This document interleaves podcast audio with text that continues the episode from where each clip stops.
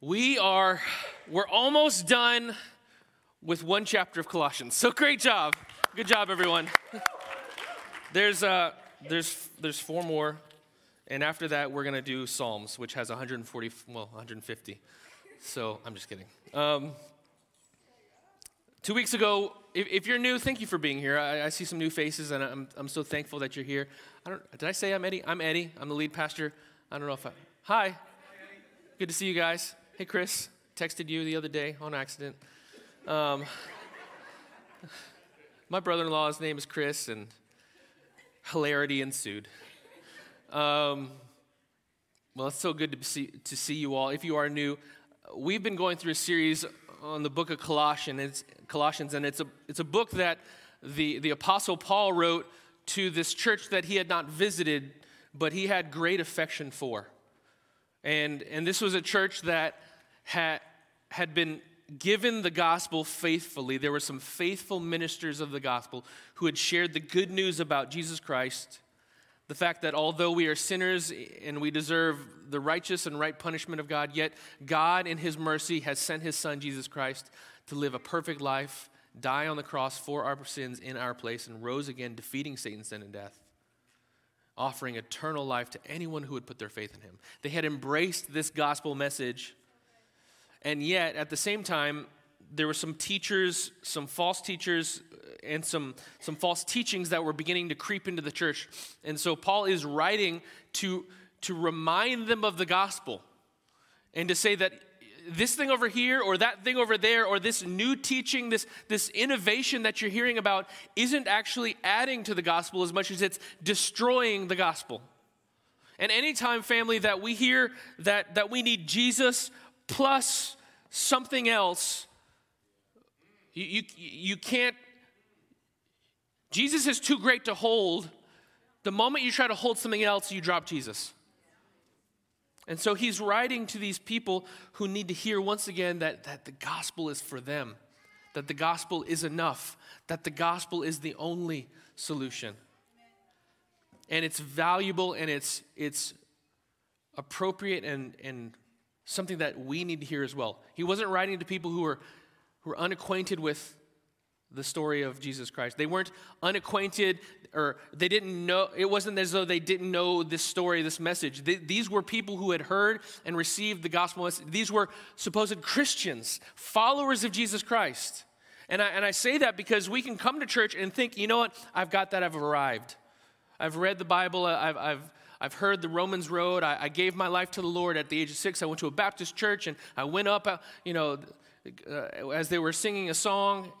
Or I was baptized in this church, or I went to this campus ministry meeting and, and, I, and I gave myself to God. Uh, and, and, and we can think that we have arrived. And I've said this before, but it's worth repeating that the gospel is not, it's not the starting line of your life and, and you, you go into some deeper, more obscure things of God. Thank you so much. The gospel is much more like a spiral. And, and the, the deeper we go, the closer we get to Jesus. We, we never graduate from Jesus. Grab this water, sorry. and so here we are again in, in Colossians, we, we finished Colossians chapter 1, verses 21 through 23, where we talked about what it like, looked like to be unreconciled with God, moving into being reconciled with God, being reconnected with God, having our, our status of being enemies of God taken away. And then Paul talked about this idea of the assurance that we can have that we are reconciled. He talks about how being, if indeed we continue in the faith, which faith? The one that's stable and steadfast. The hope of the gospel that you heard which had been proclaimed in all creation under heaven, and of which I, Paul, became a minister. This is the gospel that he's speaking of. Not another gospel, not another teaching, not another innovation.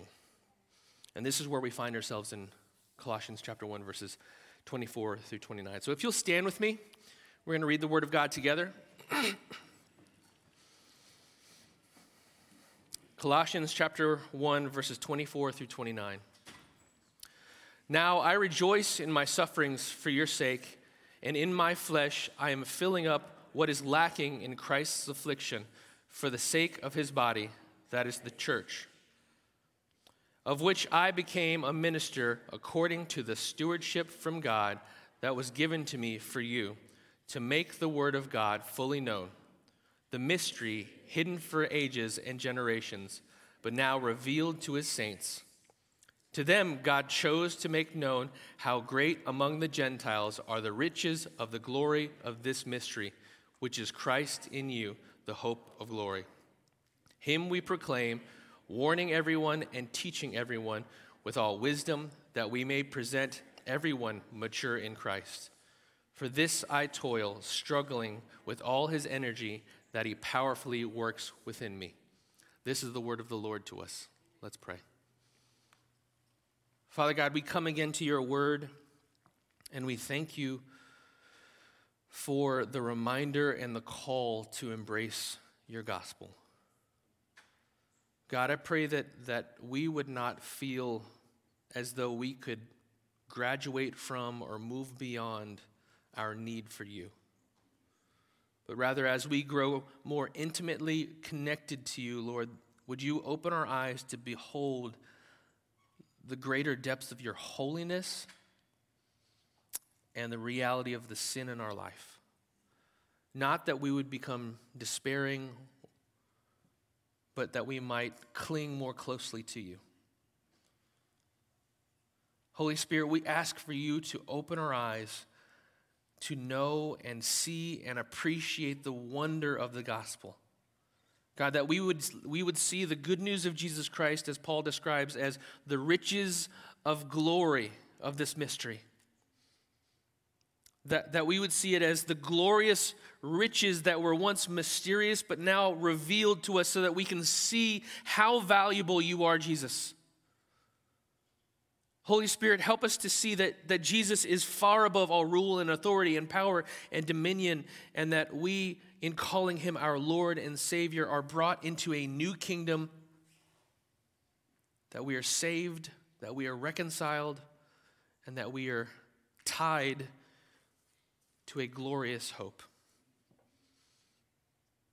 God, I pray that we would, we would grasp tightly to this hope and that it would be the thing that tethers us to you in the midst of suffering and affliction and pain and opposition. I pray that we would be a hope filled people. In Jesus' name I pray. Amen. You guys can be seated.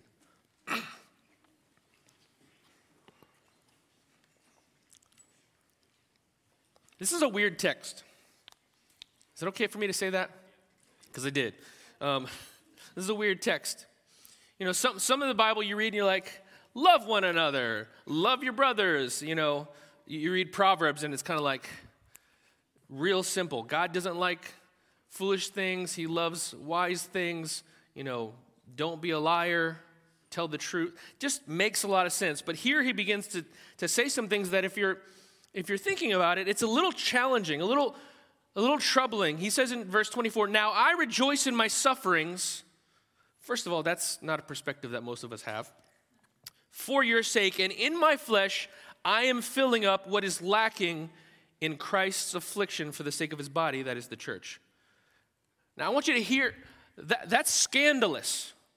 Paul is saying, I'm filling up in my body what is what? Lacking in Christ's affliction.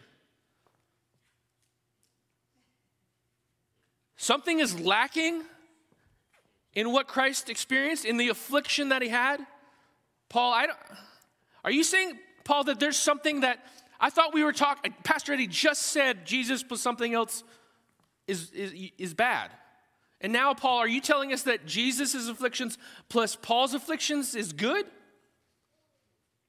I mean, th- that ought to give you pause.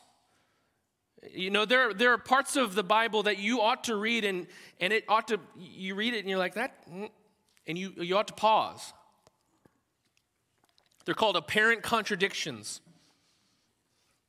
And, and when, when we believe that God's word is true, what we don't do is say, well, I guess Paul is speaking out of both sides of his mouth and the Bible's false. No, we assume because this is the Word of God that, it, that God's Word is true, and we, we ask God to give us greater understanding. And then we rack our brains, think about it, come at it at different angles, and we try to understand what he's saying. So, this is what I think he is saying. He says, Now I rejoice in my sufferings. Uh, context Paul is in jail, right? So, there are sufferings. And if you look at the life and ministry of Paul, his life was filled with sufferings. He was, he was uh, attacked with stones, he was beaten, he was flogged, um, he was shipwrecked. I mean, he, he went through it all. And he had experienced great suffering. He had experienced emotional suffering. He'd been rejected. He'd been betrayed, much like Jesus. And, and he's saying here, Now I rejoice in my sufferings for your sake. He's basically saying, I'm thankful for what God is doing through my sufferings, and in my flesh, I am filling up what is lacking in Christ's affliction for the sake of his body.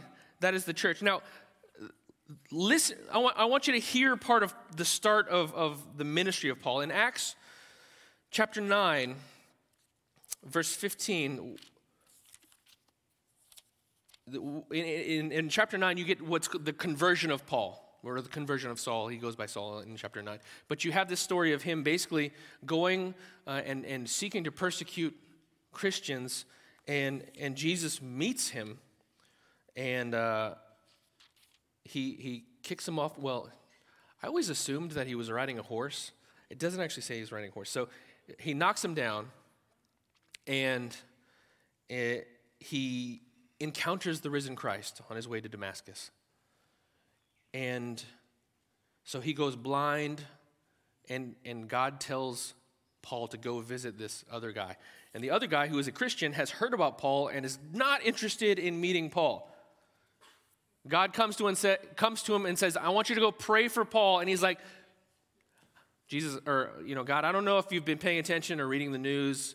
I understand you're kind of busy. So uh, let me tell you, Paul's a bad guy. And in case you didn't get the memo, he's been persecuting the church, and God is God. And so he says, Shut up and go do what I told you to do. Probably not like that, but he tells him to go. And one of the things that God says to this, this man uh, Ananias is in chapter 9, verse 15. Um, the Lord said to him, Go, right? Don't argue with me. Go, for he is a chosen instrument of mine to carry my name before the Gentiles and kings and the children of Israel. Period. Now, if we were to stop there, we'd be like, oh, Paul's kind of got a good job. Look at him. a little jealous. But he goes on and he says, For I will show him how much he must suffer for the sake of my name. Oh, there it is. So, I don't know what your onboarding looked like. You know, oh, was just, I had to fill out all these papers, and they had this mandatory training, and you just, it's terrible. Paul's mandatory training was just so you know, Paul, you're going to suffer, and that's going to be the point. You're going to suffer, and that's going to be the point. Then in, uh, in 2 Corinthians chapter 1, verses 5 and 6, it says that um, Paul's, Paul speaking, and he says, For we, for as we share abundantly in Christ's suffering, so through Christ we share abundantly in comfort too because I've experienced the suffering of Christ and Christ has brought comfort to me, I can now minister comfort to you. That's, that's what we all think about when we're going through hard times, right? Oh, thank you, God. Now I'm going to be able to help other people with the, with the comfort you're giving me, right? Let, let me pray more and receive your comfort as I go through this health challenge. Let me pray more and receive your comfort as I, as I walk in integrity and, and, and grace at work, despite the, the wickedness and the foolishness that I see in my job. Now, this was his orientation. He received and embraced suffering because he knew that God was at work in the midst of it. He goes on and he says in verse 6 If we are afflicted, it is for your comfort and salvation. And if we are comforted, it is for your comfort which you experience when you patiently endure the same sufferings that we suffer. Side note, we don't get to kind of wiggle out of this as well. He says in, in chapter 4 of the same book, chapter 4 of, of 2 Corinthians, verses 10 through 12. Um, well, I'll start in verse 7, sorry. But we have this treasure, the gospel, in jars of clay to show this, that the surpassing power belongs to God and not to us. We are afflicted in every way, but not crushed, perplexed, but not driven to despair, persecuted, but not forsaken, struck down, but not destroyed, always carrying in the body the death of Jesus, so that the life of Jesus may also be manifested in our bodies. For we who live are always being given over to death for Jesus' sake, so that the life of Jesus also may be man- manifested in our mortal flesh. So death is at work in us, but life in you. See, Paul understood that, that the point of life here and now was not just to get our blessing and go. There was something in the suffering that he experienced and the sufficiency of God in the midst of that moment that was a testimony to the people around him. They saw him experience suffering and pain and perplexity and affliction, being crushed, persecuted, struck down. Const- this was a man who carried with him Luke. Luke was the writer of Luke and, and Acts, and he's, he's a great writer, but also he was a physician. And, and, and historians really think that, that it's likely that one of the reasons that Luke accompanied him on these missions was because he needed a physician. He'd been beaten so many times on his back that he probably walked uh, with a hunch, and, and the scar tissue was so great that, that to move would be painful. It's a man well acquainted with, with pain and suffering because that was the call that was given to him. And now think about those words as he says this Now I rejoice in my sufferings for your sake, and in my flesh I am filling up what is lacking in Christ's affliction for the sake of his body, that is the church. What he's saying is that he has experienced these things not to add to the redemptive power of Jesus Christ not, not to supplement or augment what Jesus Christ accomplished on the cross. But this was an outworking of the commission of God in his life. And he knew to be faithful to his commission, he had to be faithful in the midst of suffering and pain. I've seen this in my own life that, that sometimes my first inclination when it comes to suffering is escape. My first desire is, is take it away, God. And, and the Bible talks about it. James talks about it. You know, when you're sick, pray. Ask the elders to come and pray. We are supposed to ask for healing. The Bible tells us that, that uh, by his stripes we are healed. I'm not saying that God doesn't desire your, your wholeness and your health and your life to be complete, but, but we live in a broken world, and until Christ comes back, that brokenness will not be completely restored. And you will experience in your life moments of suffering and pain and opposition that God will ask you to embrace Him through, not out of.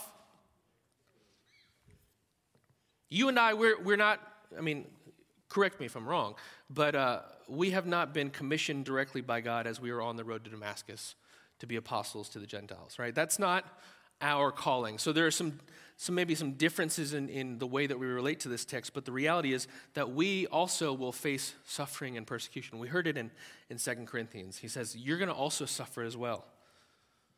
And I was reading John today in my Bible reading plan, read your Bible every day. Um, and Jesus is speaking to the disciples, and he says, If the world hates you, know that it hated me before it hated you. That's in John 15, verse 18. If you were of the world, the world would love you as its own. But because you are not of the world, but I chose you out of the world, remember, therefore, the world hates you. Remember the word that I said to you a servant is not greater than his master. If they persecuted me, they will also persecute you. You see, family, to some degree, faithfulness to Christ invites opposition. It invites persecution, it invites suffering. If you find yourself believing that you're walking the Christian walk and living the Christian life and nothing is going wrong in your life, I don't mean to be dour or down, but you might not be doing what God has called you to do.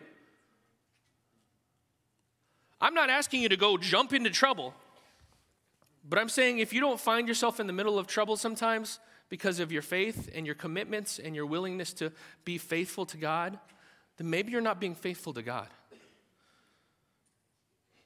This is the cost of discipleship, the cost of the gospel. Ultimately, Paul and, and we, like him, are called to suffer for this gospel. Now, what, what is the gospel message? Paul is going to tell us the gospel over and over and over and over because we need to hear the gospel over and over and over. And we need to hear it from different perspectives and different directions. It's not just the good news that Jesus died on the cross for your sins in your place, defeating Satan, sin, and death, right? I can rattle that off, and I try to rattle it off as often as I can. The danger is that it becomes a vitamin that you take every day and it loses its real impact.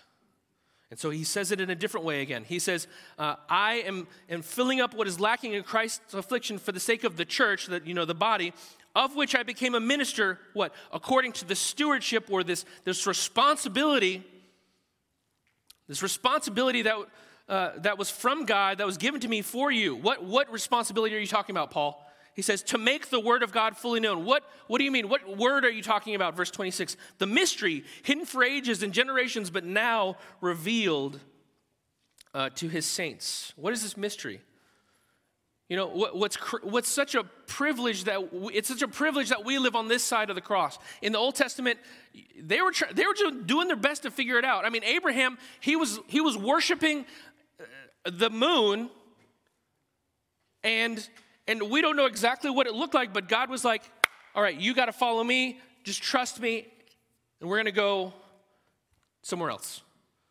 He didn't have the Bible, he didn't have, the right, all the direction, he didn't have the apostles telling him how to do. Okay. And he follows imperfectly. Moses follows. Imper- Moses writes, right, the, Pentateuch, the Pentateuch, the first five books. So he didn't have the Pentateuch. Now just think about that, right? We struggle to obey God and we have the Ten Commandments. And, and, and Moses and, and David and, and the prophets, even the prophets, the ones who spoke to God, they couldn't communicate clearly, completely, what this mystery of ultimate salvation would look like. Now, it was enough. It was enough for people to put their faith in God and trust Him and believe that God would present someone, a Messiah, some sort of source of hope. But they didn't have the full picture. And so Paul calls it and says this, this mystery that was hidden for ages and generations, but has now been revealed to his saints.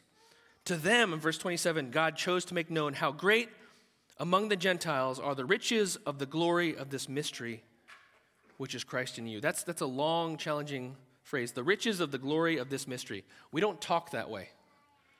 You know, I love the riches of the sweetness of this funnel cake. I like this rich, sweet funnel cake. Like we don't we don't do these these long chains. Paul does, and that's welcome to the way Paul speaks. Welcome to the way Greek was. Um, we could paraphrase this and say, uh, it's this mystery hidden for ages. To them, God chose to make known how great among the Gentiles are the glorious riches. What glorious riches? Namely, this mystery. And he goes on and he says, which is Christ in you, the hope of glory. That's the gospel. Christ in you. No more Christ out there. No more God hoping or hoping that God will save you out there. No more wishing that you could be closer or more reconciled to God. But no, it's Christ in you. And in other places, Paul talks about us being in Christ, this, this mysterious union with God, so that when God sees me, he sees Christ. When I was a youth pastor, I described it this way that that this idea, this union that we have, it's, it's like when you go to the, the carnivals, uh, you go to Ocean City and you see the strong man, and, and, you know, maybe he's a Tarzan guy and there's a hole in the middle, and you stand behind it, and it's a joke, but you're like, I am now the strong man. This is a reality that only exists at this beach right now because all of the, the muscle mass is completely distributed, distributed different. It's, it's differently distributed on my real body. And that's silly, but, but when God looks at us, He doesn't see us, He sees the strength and the glory and the victory of Christ. And that is, that's Christ in us. When we walk, we don't just walk as ourselves, but we walk with the power of the Holy and the presence of the, the Holy Spirit in our life, at work in our life. And He calls it the hope of glory. Now, when I was in college, I went to UNC Greensboro, um, just like you. just kidding. They're like, what? What's a UNC Greensboro? Um, it's a small liberal arts school that uh, it, it, drafts in the glory of UNC. Um, and you, you go there as a freshman, and they basically tell you, you guys, you're paying tons of money. I mean, it is crazy. We love the money that you're giving us. Thank you. So we've given you some things that we call free, but actually, it's part of the money that you give us. Make sure you do these money things because otherwise, we're just going to keep taking your money and you'll get a, uh, an education which is not worth the money that we're giving you because that's how profit works. I don't know. It was a good school. I'm not trying to say anything about school, but they made a big point of like the amenities. One of the amenities was the, the rec center. And in the glorious rec center, where there was the, the rock climbing wall. And I don't have wings, and so I prefer to stay on the ground because God, that's how God made it. I'm not afraid of heights, I just understand creation. um, exactly, gravity. We're scientists, come on. But in my foolishness of youth, I, I, said, well, I have to take advantage of the amenities. I gave them the monies, so I have to get the things. So I went to the rock climbing wall, and they gave me a harness and told me what to do, and I cinched the harness up on my body, and then they gave me a rope and tied it to me because this is going to require a rope. Why? And if you don't know, rock climbing, not free climbing, I'm not Spider Man. Um, they, they take a rope and they attach it to your, your harness, and it goes up to this pulley. And on the other side of the pulley is, is a guy who you hope is not going to drop you because that would make it less fun than it already isn't. And so I climbed up to the top, or somewhere around the top, and then I remembered what I didn't like about heights, and, and they have you jump down and you rappel down. I did that once because I spent the money. Now, the thing about that kind of belaying that makes belaying work is the rope. I mean, it's not complicated. There's a long rope, right? If the rope was short and I was up at the top, at some point, as, as the belayer's letting go, I, he would run out of rope and I would fall to my death and they would shut the place down because rock climbing is dumb. Right? But there has to be a long rope. If there's a short rope, you can't you can't do it. You can't go all the way. You can't get to the top. You certainly don't want to be getting to the bottom unless you're again Spider-Man and you want to go down on your own. But when it comes to belaying, you have to have an appropriately, long rope. Like at least, I would assume, I probably there's, there's regulations, but maybe two to three times the length or the height of, of the, the thing you're climbing, because it has to go up and then come back down to someone else. And it's a, it's a triangle, so the hypotenuse is going to be longer, and, and so it has to be over two times as, as long. There we go. Yeah, science. we'll get there, guys, I promise. Um, We need a long rope when it comes to hope. We need a long rope when it comes to hope. The next paycheck is not going to get you to glory. The, the next relationship that you have is, is not going to get you to glory. Um, your, your own efforts to, to argue that, that you're right with your spouse or, or with your employer or, or with yourself to say that I, I can do enough, I'm better, I'm, I'm okay enough is not enough rope to get you to glory. If you want to know, if you want to know what glory God has and He is, and, and you want to see the end for which we were made, you're going to need a long rope. You're going to need one that's going to be able to get you all the way there. And the gospel, this hope of glory, this Christ in you, that is, that's, that's the long rope. You see, the Colossians were thinking, you know what, Jesus is cool, but this thing over here, I think this could get me there. I think I could really experience God. And he's saying, no, no, no, no, no. No. It's, it's Jesus. It's Christ in you, the hope of glory. You know what? I, I think this relationship could really, it could really fix my life. It could really bring wholeness to me. I think if, if I could just get through this health issue, this one health issue is really the only thing that prevents me from, from living life to my fullest. You know, this job situation, if I could just have maybe 10% more, 10, 10% more, if I could get to my, my career to 10% more and a little bit more influence, I could, I could get exactly what my, my, my needs are and I could, I could be fulfilled. He says, No, we need Christ in us, the hope of glory. Um, we are we're on a road, guys.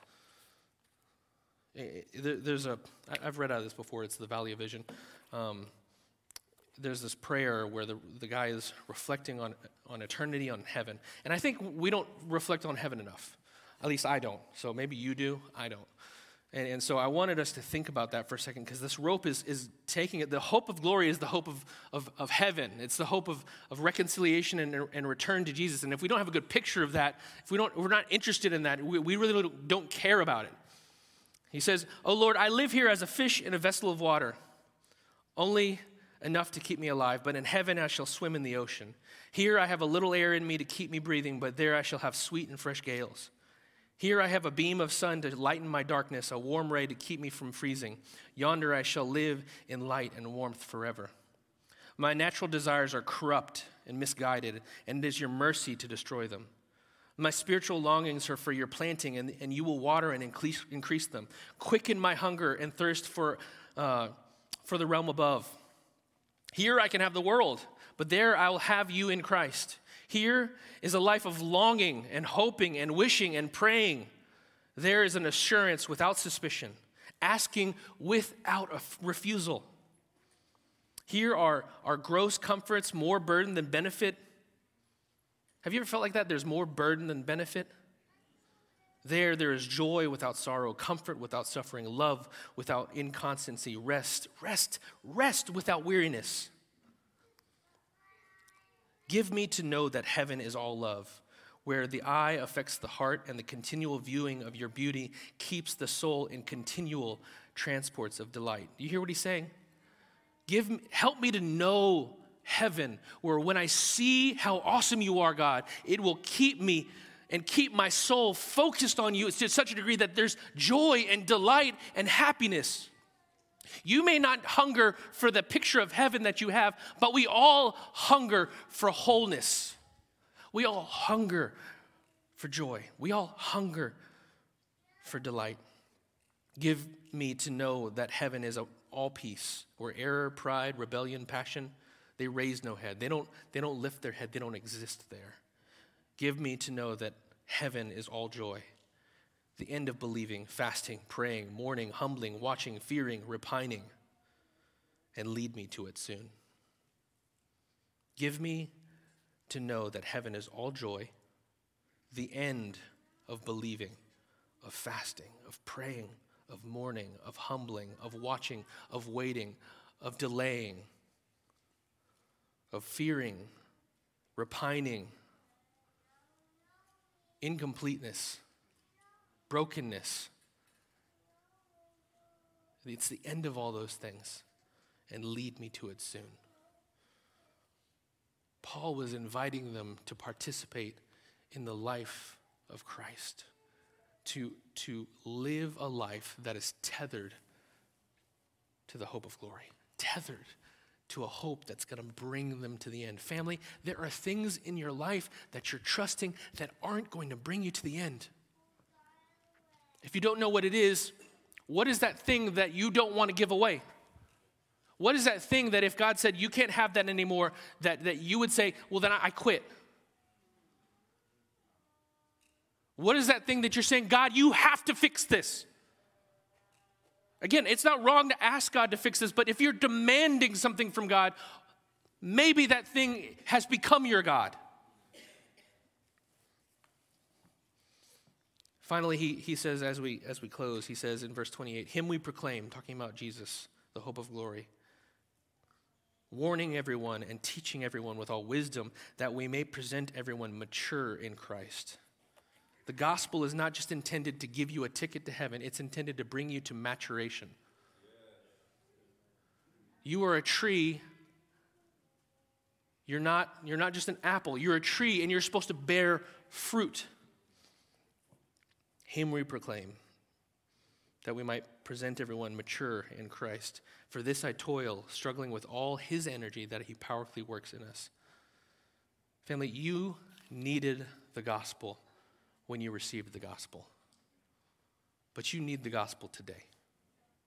And tomorrow, you will need the gospel. If you're here and you've never trusted in Jesus Christ as the Lord as your Lord and Savior, there's nothing, there's no rope that's long enough to get you to God.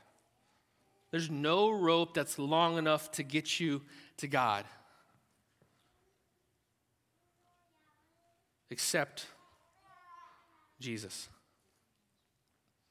And the Bible says that if we will trust in Jesus, if we will turn away from our own efforts to, to claim that we are right, our own efforts to get to God, our own efforts to, to justify ourselves, and instead we will trust that we can never justify ourselves, that we are sinners, but that Jesus died for our sins in our place. If we will trust Him, the Bible says that He is faithful and righteous to forgive.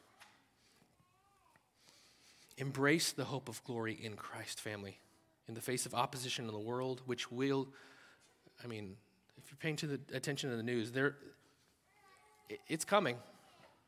I mean, I don't mean to say that in a maybe maybe there will be a revival, and I pray and ask God that there will be revival and an awakening in our in our country. But but there are a lot of things that would suggest that that things are encroaching upon us.